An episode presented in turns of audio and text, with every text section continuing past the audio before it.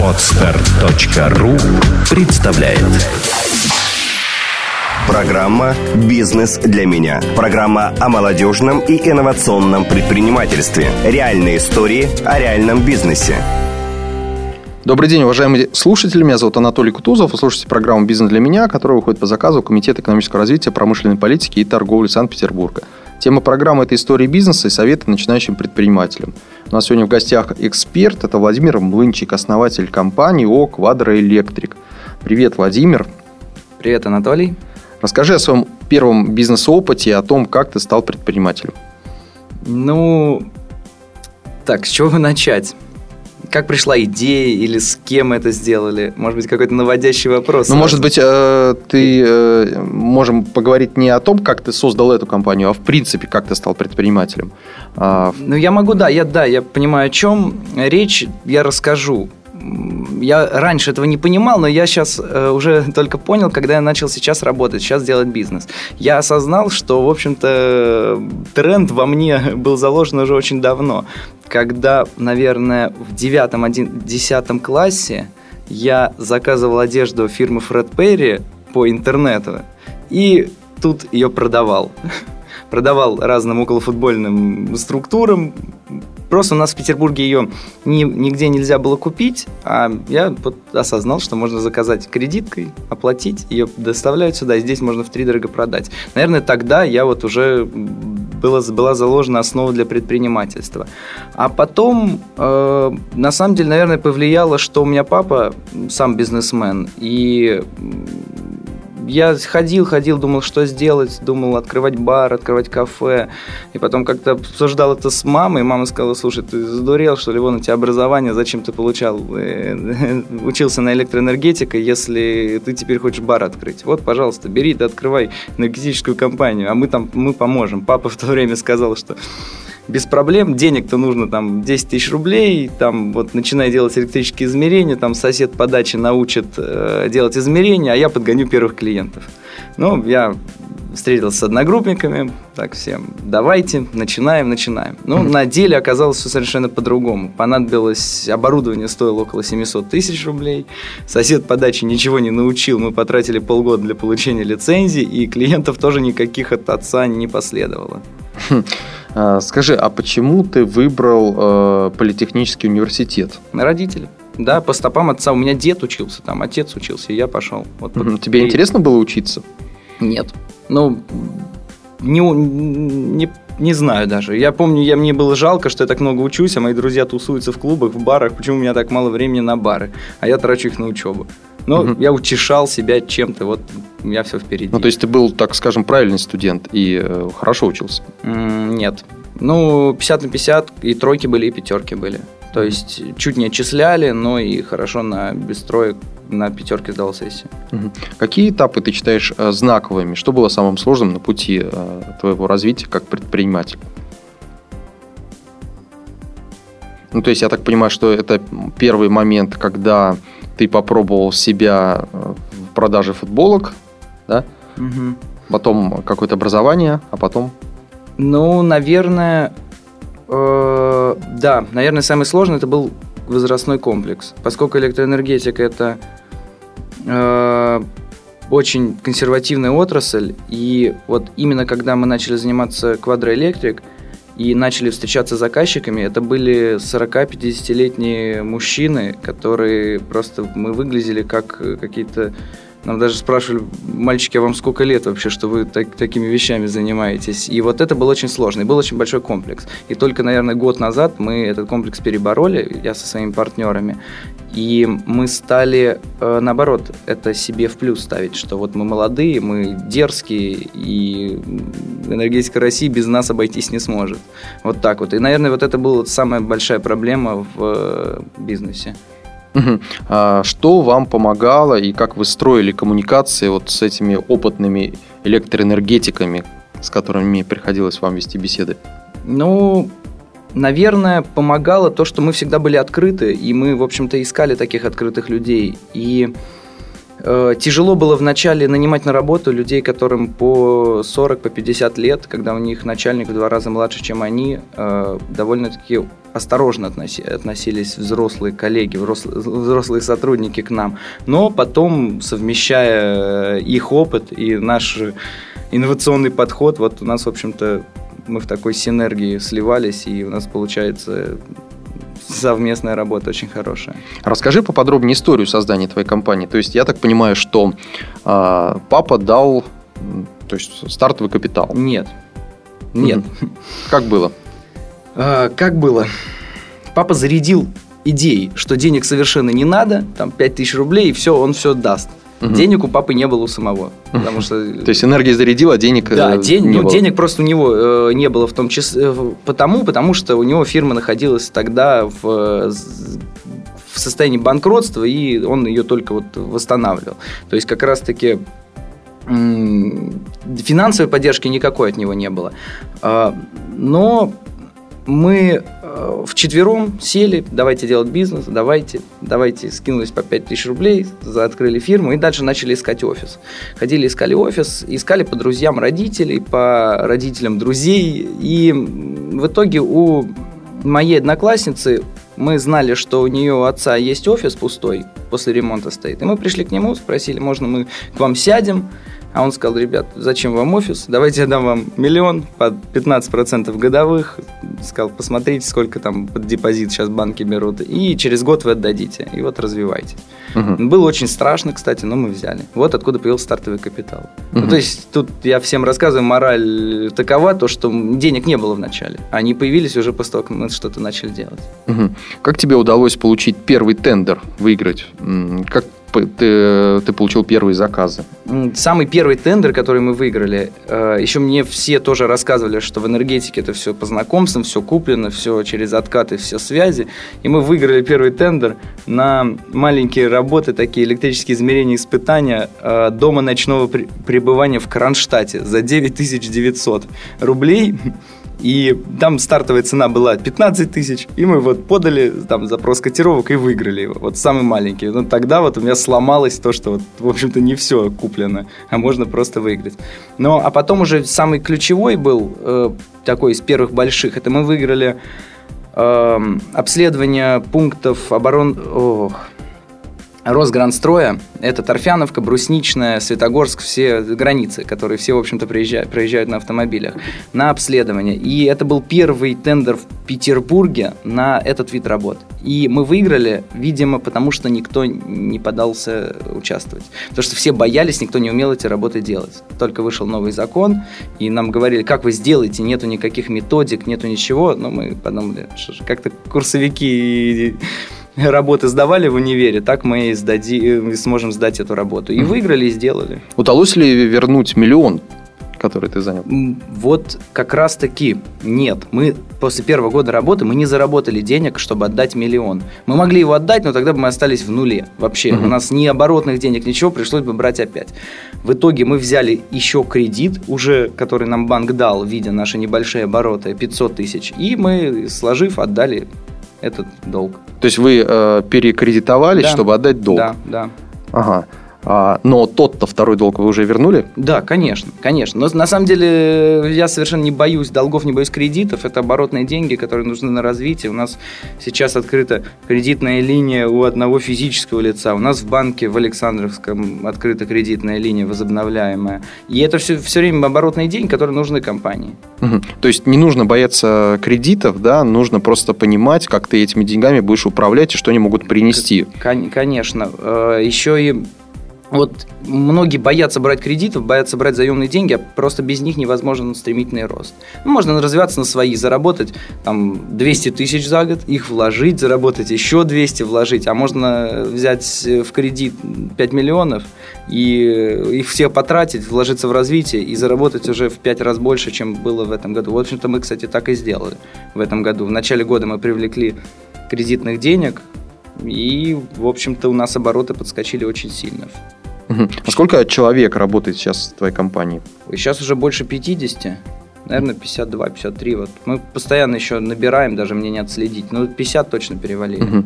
А сотрудники компании это в основном молодые люди, либо приходится управлять и э, более взрослыми, уже опытными специалистами?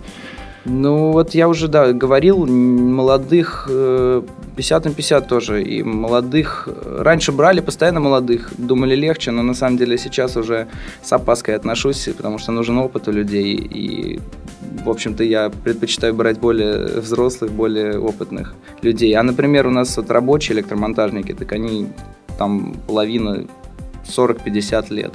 Угу. Опытные мужики но они тебя серьезно воспринимают уже как сложившегося специалиста, и ты, ты понимаешь детали всей работы, да? То есть... Да, да, да. Они, причем все уважают, даже я борюсь с ними, они ко мне на «вы», я говорю, Андрей, на «ты», ты старше меня в два раза. Он говорит, нет, вот вы генеральный директор, угу. я вот буду на «вы» обращаться. И вот такие вот. Скажи, какие используешь управленческие ноу-хау в работе? Управленческий ноу-хау. Ну, во-первых, у нас создана такая дружественная атмосфера в офисе, везде. Все могут спокойно войти в кабинет директору ко мне, все что угодно попросить, все обсуждаемо, любые какие-то просьбы, что там, даже перекредитовать сотрудников, мы их все рассматриваем. Ну, такой дружественная атмосфера. Но это, на самом деле, до поры до времени. Сейчас мы будем уже более закручивать гайки, более делать все систематизированно, штрафовать за опоздание. Вот. Но вот это помогает, зато когда, например, задержка зарплаты, все спокойно э, понимают, что вот, все же так, все, все такая дружественная атмосфера, спокойно к этому относятся. А сотрудники уже знают, что скоро ты их будешь штрафовать за опоздание? Ну, сейчас уже вот э, неделю каждый, кто опоздал, пишет объяснительное. И уже как-то так насторожно. На третий день уже гораздо меньше опоздали на работу. Но я пока, зачем штрафовать, пусть пока я им дам испытательный срок пока угу. просто объяснительные. Мог бы ты привести примеры неудач э, твоего бизнеса, которые в итоге обернулись победами? Mm, да. А вот расскажи, у каждого в жизни предпринимателя возникают трудности, но э, в зависимости от того, как человек преодолевает эти трудности, складываются его результаты. Да, я абсолютно согласен, причем я руководствуюсь такой фразой «все, что нас не убивает, делает нас сильнее», это, по-моему, строчка из песни. Угу. И вообще ко всем неудачам я сейчас стараюсь относиться, что вот это теперь, теперь мы это прошли, и мы стали сильнее. Теперь мы больше ошибку это не повторим, либо же мы будем впредь действовать более осторожно. Конечно, были. Вот, например, э, в второй год существования – Э, мы не заплатили налогов 400 тысяч рублей. Ну, то есть мы их обозначили, мы их в бюджет должны, но вот задержка с оплатой. Я думал, ну, пение текут и текут, и все. Но все так хорошо не бывает. Тут же звонок от прокурора на мобильник, приходит уведомление от налоговой, и меня вызывают в налоговую. Я угу. пришел, рассказываю, что так и так, я вот хочу погасить, я нормальная компания. Они говорят, нет, все до пятницы. А я график платежей принес там на три месяца. Но в итоге вот больше, я понимаю, налоги нельзя задерживать. Понятно. А вот скажи, что точно не нужно делать начинающим предпринимателям, а какой опыт, наоборот, будет полезен? Во-первых, не нужно самому все делать, вот, например, сразу регистрировать фирму самому. Вот как кто-то думает, надо разобраться во всех юридических документах, во всем. Нифига, мы потратили месяца два, а легче заплатить 10 тысяч профессионалам, они это сделают. И вообще, вот не надо экономить на каких-то таких вещах, где э, человек не профессионал. Вот очень большая ошибка у нас была. Мы все пытались сделать сами. Ну, даже вот регистрировать фирмы, документы сами готов, готовили. В итоге нам два раза возвращали. Угу. Еще Эм, не надо бояться брать в долг. Наоборот, я считаю, что когда человек себя загнал в финансовые обязательства, у него появляется стимул эти деньги отдавать. А когда как-то все так, так на таком уровне, ну, ни, ничего не стимулирует. Зона комфорта не нарушается. Угу. А что делать, если человек уже понимает, что он не отдаст? А, такого ну, всегда... ну, вот в этом году, то есть надо привлечь э, еще деньги, но надо хорошо посчитать, под что ты их еще раз привлекаешь. Вот в твоем случае ты свой первый миллион... Мы не э, считали на что. Мы не считали на что. Мы, причем его потратили вообще в ноль полностью, полностью не осталось денег. Но мы не считали на что. И я не советую считать вначале, на что деньги. Я помню, мы покупали в первый год книжки по финансовому планированию, по кассовым разрывам, по угу. мотивации персонала. Их все читали, и угу. мы их не понимали. А сейчас я понимаю, что просто рано было читать эти книги. Угу.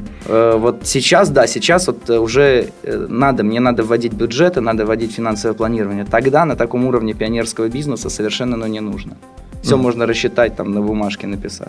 И вот со советы, не, ну, не надо все книжки читать, думая, что вот если 5-10 человек компании, это уже можно там читать и ориентироваться на какие-то крупные, крупные компании.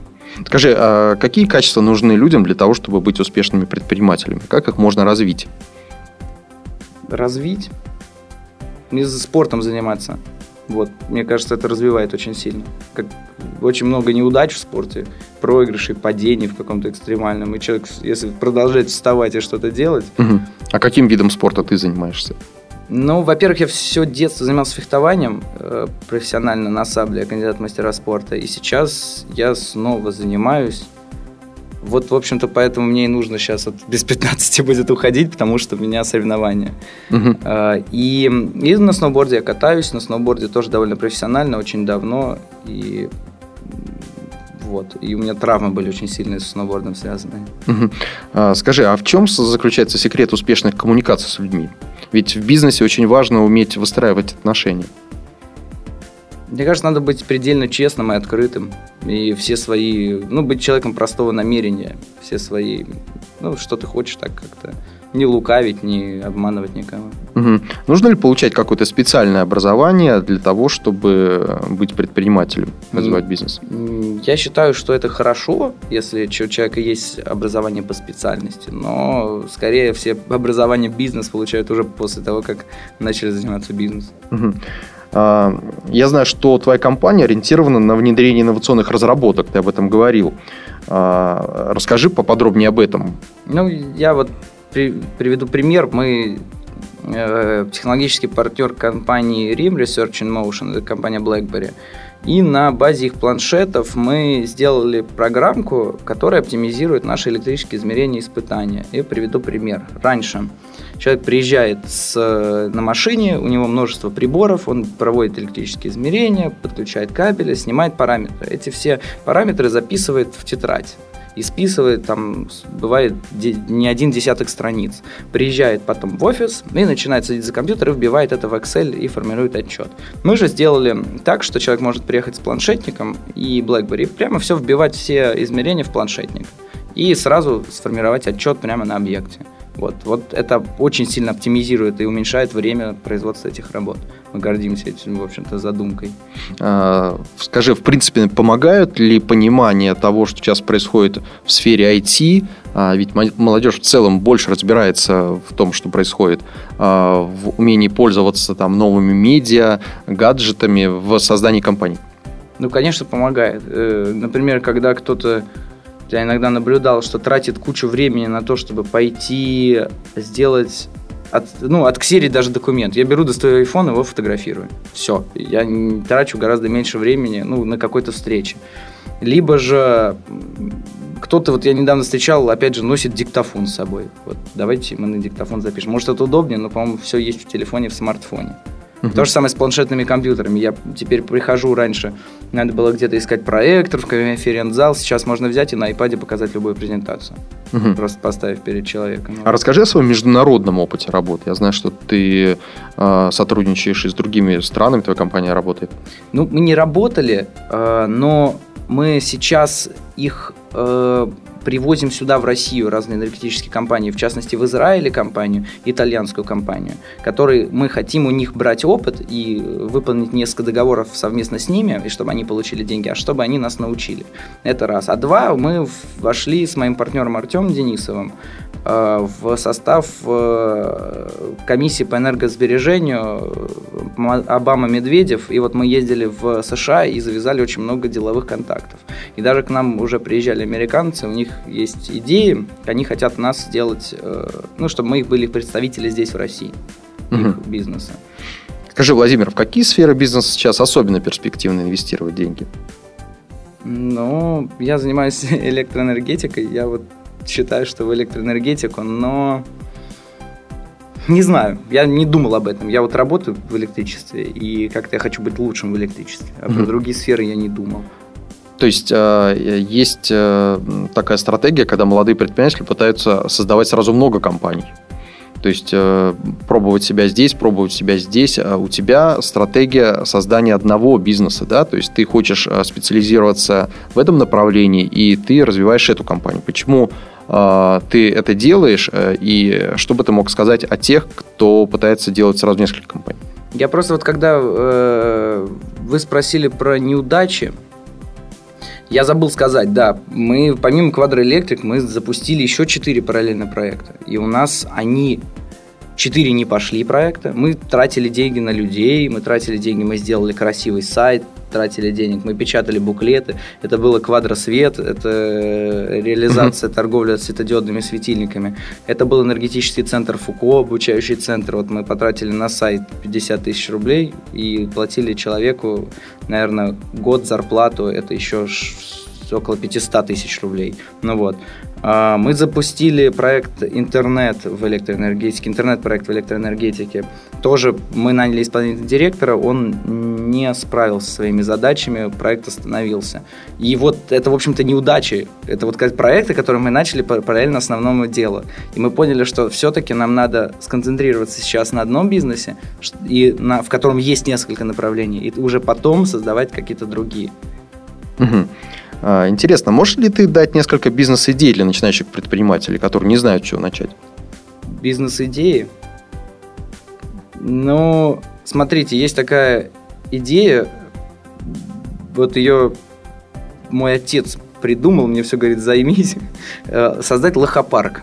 Mm-hmm. Это, например, э, ну, есть парки развлечений, есть парки mm-hmm. ужасов, а это вот такой парк, где вот будут э, разные приколы над людьми, над тобой.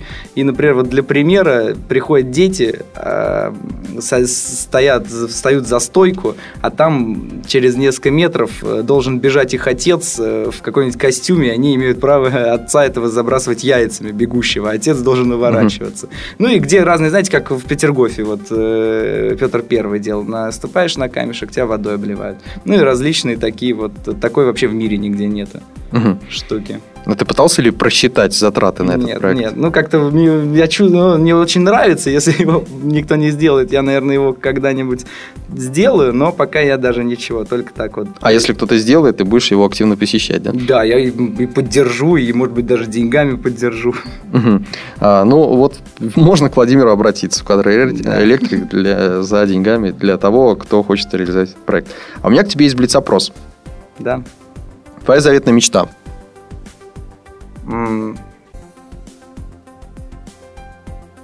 ты мечтаешь? Я, да, я вот, например, мечтал о большой белой собаке, и вот вчера я ездил, как раз я ее сейчас возьму. Белую собаку. А вот то, что такой глобальной мечты, мне хочется в нашей стране сделать электроэнергетику, э, ну, ее вытащить на передовой уровень, чтобы с нами считались другие страны. Угу. А, в общем-то, так вот мечты, чтобы какой-то... Кто самый выдающийся предприниматель, на твой взгляд? Чья история вдохновляет? М-м- предприниматель? Ну, да много есть, но они все, можно сказать, попсовые. Это Стив Джобс, Тиньков. Может, а, папа? Папа, да, наверное. Какую книгу прочел последний, есть ли настольная? Последний прочитал э, книжку Кейт Ферраца «Никогда не обедайте в одиночку», а настольная книга очень много раз перечитывал «Воскресенье» Толстого. Угу. Твое жизненное кредо? Наверное, его нету. Угу. Предпринимателями рождаются или становятся? Становятся. А, твой совет начинающим предпринимателям? Возьмите деньги в долг, а потом работайте их отдавайте. Угу. Спасибо, Владимир. А, спасибо, уважаемые слушатели. Вы слушали программу «Бизнес для меня», которая выходит по заказу Комитета экономического развития промышленной политики и торговли Санкт-Петербурга. В гостях студии был Владимир Млынчик, основатель компании ОК «Квадро Электрик». Желаю вам развития себя, развития своих проектов, успехов в бизнесе. Пока. Программу вел Анатолий Кутузов. До свидания. Всем удачи. Программа «Бизнес для меня». Программа реализуется по заказу Комитета экономического развития, промышленной политики и торговли. Информационный партнер проекта – podster.ru. Партнеры программы – образовательно-консультационный центр «Успех» и GCI СПБ.